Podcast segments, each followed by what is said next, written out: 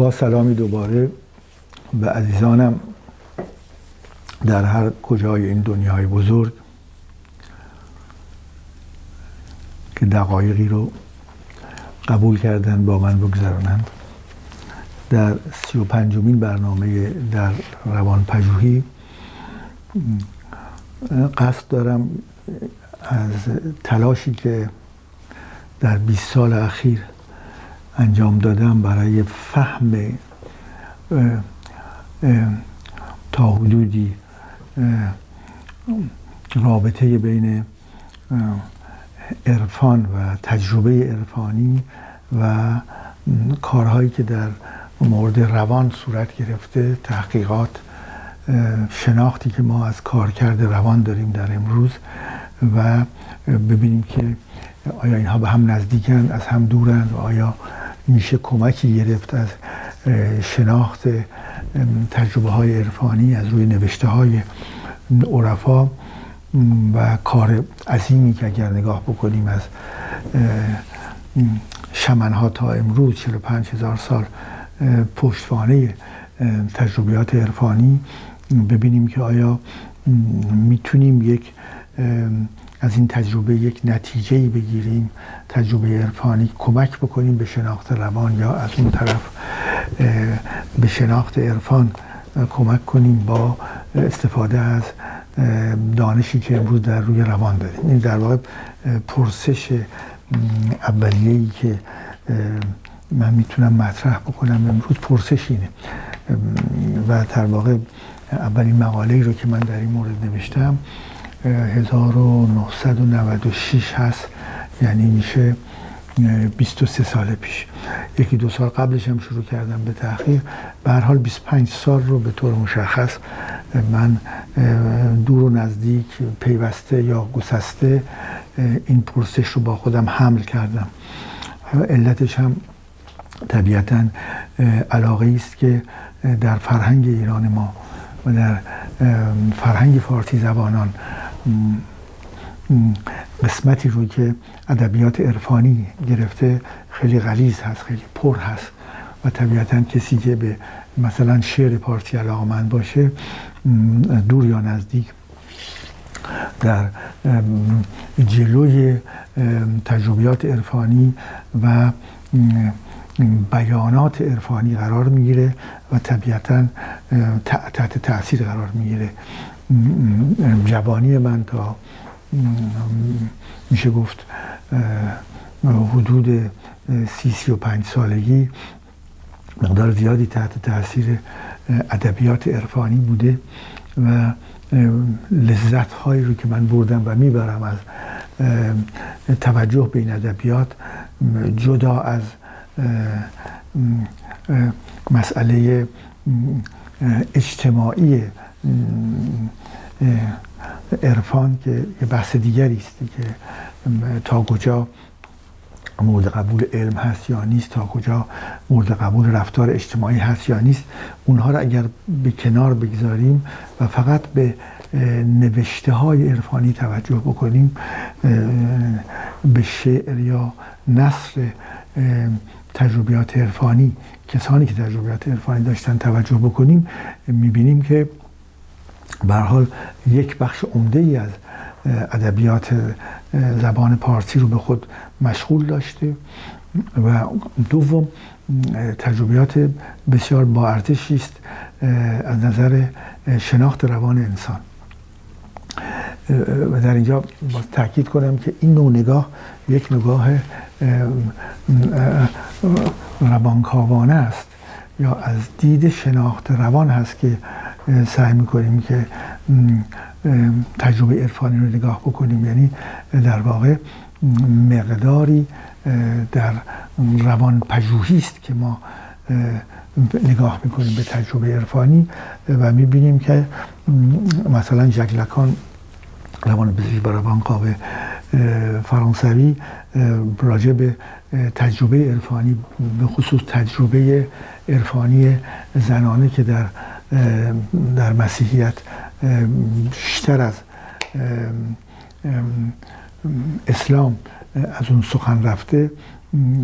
لکان راجع به اون بحث داره صحبت داره. من وارد اون مسئله هم نمی‌خوام بشم ولی می‌خوام بگم که می‌تونیم به تجربیات عرفانی که به قدمت 45 هزار سال هست و در تمام فرهنگ ها هست و طبیعتا هر بار این تجربه عرفانی صورت می‌گیره عمدتا زبانی گفته میشه که زبان جاری اون زمان هست. طبیعت انسانه کار دیگه نمی‌تونه بکنه و طبیعتا تجربه عرفانی وابسته میشه به مذهب و زبان معاصر کسی که اون تجربه رو کرده.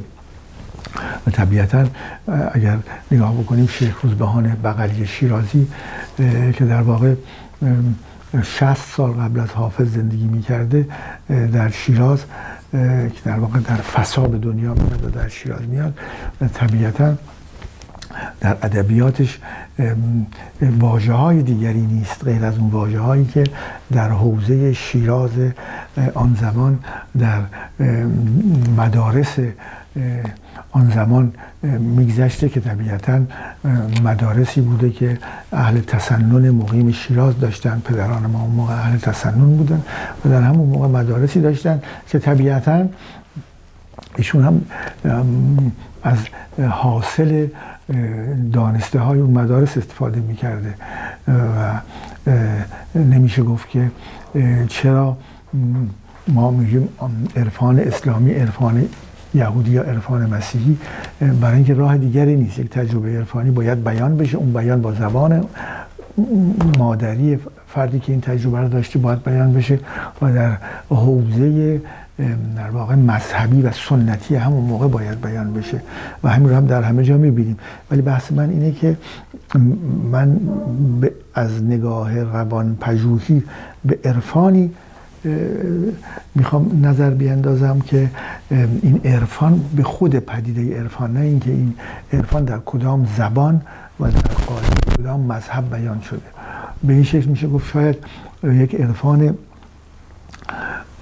بگم اینطور عرفان غیر مذهبی عرفانی که از سطح زبان و سنت اجتماعی خارجه و حتی اکثرا وقتی که عرفایی که تجربه عرفانی داشتند رو به نوشته هاشون نظر بیافکنیم می‌بینیم که همه یک سخن رو تکرار می‌کنن که عرفان رسیدنی است دیدنی است تجربه کردنی است و آموزشی نیست و بیان کردنی هم نیست. پس مهم اینه که در برای این بیان ها در برای نوشته ها در برای گفته های عارفان کسانی که تجربه های عرفانی رو انجام دادن در اون تجربه ها زندگی کردن در ورای اونها باید رفت همه این اختلافات زبانی و مذهبی رو کنار گذاشت و به یک جوهری رسید که اون جوهر تجربه عرفانی است. بحث من این هست که شناخت این جوهر تجربه عرفانی کارکرد این تجربه شناخت کارکرد این تجربه عرفانی حتی رفتن تا شمنها به شناخت روان کمک می‌کنه. بحث من این هست. به همین دلیل در بحث در روان پژوهی به خودم اجازه میدم که به طور مقدمه امروز و بعد به احتمال زیاد در چند جلسه این موضوع رو بشکافم. عنوان مقاله رو که من همجوری که بحث کردم در 23 سال پیش نوشتم و چاپ کردم.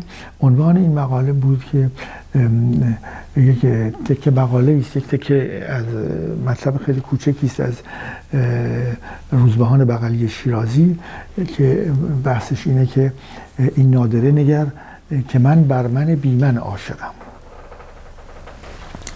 من بر من بیمن عاشقم. این این جمله به عنوان یک روانکاو تمامی ذهن منو به خودش اشغال کرد برای اینکه در روانکاوی یکی از مشکلاتی که مکتب های گوناگون سمت و سوهای گوناگون روانکاوی دارند یکی این که تعریف منه. من اگو موا جو آی می در زبان های مختلفی که بریم می‌بینیم که یکی از مشکلات هست. اولا مرزهای این من کجاست؟ این من چگونه تقسیم میشه در توپیک ها و مدل سازی هایی که فروید انجام میده؟ در دو مدل سازیش تلاش می‌کنه که حدود سقور من رو تعیین بکنه. بعد اگو مطرح میشه در فرقش با من چی هست؟ یه مقدار زیادی از بحث های روانشناختی مربوط میشه به تعریف این من. به همین دلیل این این عبارت شیخ روزبهان بغلی شیرازی که مطرح می‌کنه من بر من بی من عاشقم که اولا خب این من اول من فائل هست که بگم من بر یک علامت سوال عاشقم. پس من فائل عشق عشق داشتن عاشق بودن فعل و مفعولش میشه من عاشق این ترانه هستم من عاشق این رفتار هستم من عاشق این کتاب هستم. پس من فاعل عاشق به عنوان فعل و معشوق یعنی اون مفعول بعد میاد. حالا شیخ روزبهان بغلی شیرازی میگه من توی حالا گیومه بذاریم من بی من عاشقم. حالا من بی من چه, چه چیزی رو به ما هدیه می‌کنه؟ چه چیزی رو روبروی چشمان ما می‌گذاره؟ کجاست این من بی من که معشوق من قرار می‌گیره؟ من هم فائلم هم وقتی از من منو برداری میشه معشوق من. من فائل در موقع فائل بودن عاشق هستم و معشوق من آن که مورد عشق من قرار می‌گیره وقتی است که همین من رو از توی این من برداری. ظاهرا وقتی نگاه یه مقدار ریاضی بهش بیاندازیم من بدون من میشه هیچ. یعنی من بر هیچ عاشقم. و این عبارت بود که من در این مقاله خیلی مفصل سعی کردم که بشکافم با دید طبیعتا یک روانکار کسی که پژوهش در حوزه روان هست از اینجا بود که وارد بحث تجربه عرفانی شدم و تلاش کردم که به شکلی ببینم که چه مشخصاتی ما می‌تونیم برای تجربه عرفانی بگیم؟ چگونه رو تعریف بکنیم؟ تجربه عرفانی رو فصل مشترک یا در واقع سقف حد اقلی تجربه عرفانی رو کجا بگذاریم؟ در تمام حداقل آنچه که من خوندم شنیدم و با دوستان و یارانی بحث کردیم در تمام آنچه که به شکلی تجربیات عرفایی است که تجربه عرفانی رو داشتن. این این مسئله خیلی روشنی بروز می‌کنه اینکه این تجربه خارج از زمان و مکان و بیان هست. نه زمان میپذیره نه مکان میپذیره نه بیان میپذیره. یعنی نماد یا به عبارتی کلام واژه نمی‌تواند قدرت آن را ندارد موقعیت آن را ندارد موضوعیت آن را ندارد که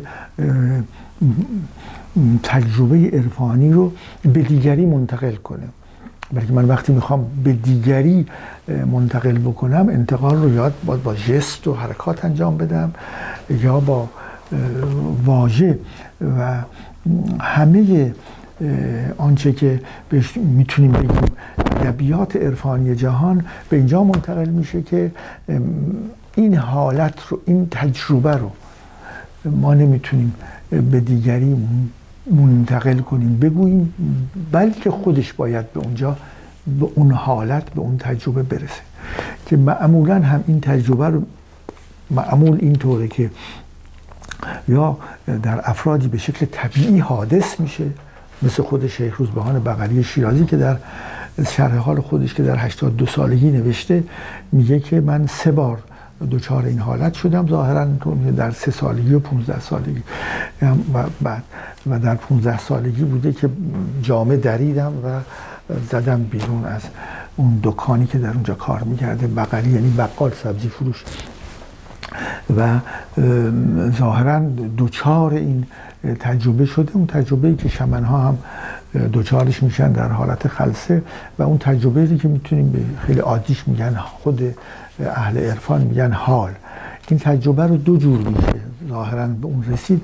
یکی با به شکل طبیعی خودش مثل شیخ روزبهان بغلی شیرازی و یکی هم با روش هایی که هست با احتمالا نوعی رابطه خاص با, وطن با بدن داشتن یعنی بدن رو در شرایط خاصی قرار دادن حتی با تکرار یک جمله یا یک کلمه ذکر یا به گونه ای به شکل مصنوعی مصرف موادی خوردن موادی که با به اضافه سما و غیره. بتونه در انسان در واقع یک حالتی رو ایجاد بکنه. و این در واقع میشه گفت که چه طبیعیش چه مصنوعیش اگر تجربه عرفانی اتفاق بیفته یک نتیجه بیشتر نداره و اون که به عشق کامل به صلح کامل به سلامت کامل و به یک نور سپید فوقالعاده درخشانی هست که یک لایه های سبزی داره. هم همیشه هم در یک جا. صحبت از حالا اگر بیشتر در برنامه های بعدی رفتیم روی خود این ادبیات بیشتر نمونه هایی رو میاریم تنها در واقع میشه گفت که کتابی که سعی می‌کنه وارد یک نوع دستور عملهایی بشه برای اینکه این کسانی که تمایلات عرفانی دارن بتونن مراحل رو طی بکنند کتابی است که به نام الانسان الکامل شیخ عزیز الدین نصفی نوشته و در قرن سیزدهم که این رو زندگیات هانقی قربن تصحیح کرده و در همون مجموعه کتاب هایی رو که تنظیم کرد در و در ایران چاپ کرد از طرف مرکز مطالعات فرهنگی فرانسه در ایران واسطه به سفارت فرانسه چاپ کرد. برحال تنها تقریبا اون هست که سعی می‌کنه که مراحل مختلف رو نشون بده. ولی عمدتا من بیشتر بحثم رو در واقع تلاشم رو هدایت کردم به مسئله اینکه چرا در عرفان مخصوصا اتار بزرگوار مطرح می‌کنه که این هفت وادی رو که بعد از اون هم چه در ادبیات شعر چه در نصر مسئله هفت وادی در واقع هفت بیابان هفت دره میمونه. که مسئله وادی طلب عشق معرفت استغنا توحید حیرت فقر و فنا. و تلاش من این بود که ببینم آیا ما در مراحلی که با روان سر کار داریم می‌تونیم یک نوع ارتباطی می‌تونیم یک نوع هماهنگی همگونگی همراهی بین این هفت مرحله و تلاشی که مراحل شناخت روان یک انسان در مثلا روانکاوی روانکاوی لکنی داریم. آیا میشه ارتباطی برقرار کرد؟ آنچه که توجه منو جلب کرد این این بود که به هر حال مجموعه تجربیات عرفانی و حتی زندگی عرفانی به نوعی به شکلی استفاده از شناخت روان انسان هم بوده. یعنی میشه گفت که شاید اونهایی که به مقام شیخی و به مقام مرادی می‌رسیدند یا می‌رسند همکنون اونها هم مقداری تجربه رابطه روان با روان رو طی کردن دانستن شناختن در عمل. و بحث اون چی که گره زد این دوتا رو در روز اول در ذهن من همین مرحله طلب بود. که مرحله طلب در روانکاوی لکنی بحث این هست که اگر طلب نباشه دماند دیمند نباشه هیچ روان مراحل روانکاوی اساسا شروع نمیشه. وقتی است که در واقع خود فرد خود سوژه خود مراجع بهش من خیلی دوست دارم واژه مراجع رو. مراجع میاد. یعنی طلب داره. میاد پیش روانکاو و طلبی داره. من آمده ام شما را ببینم برای اینکه. مثلا چرا من با یک موردی که اخیرا در همین مال دیروز بود برای همین در ذهنم مونده یک سوپرویزیون دیروز یکی از همکاران بود. چرا من با این همه دیپلمی که دارم در چهل سالگی هنوز موفق نیستم. هنوز به اون کاری که در سطح دانش و توان من هست نتونستم دست بیابم. با این مراجعه می‌کنه. پس این طلبی است. و اگر این طلب نباشه اصلا مراجع ضرورتی نمی‌بینه که بیاد.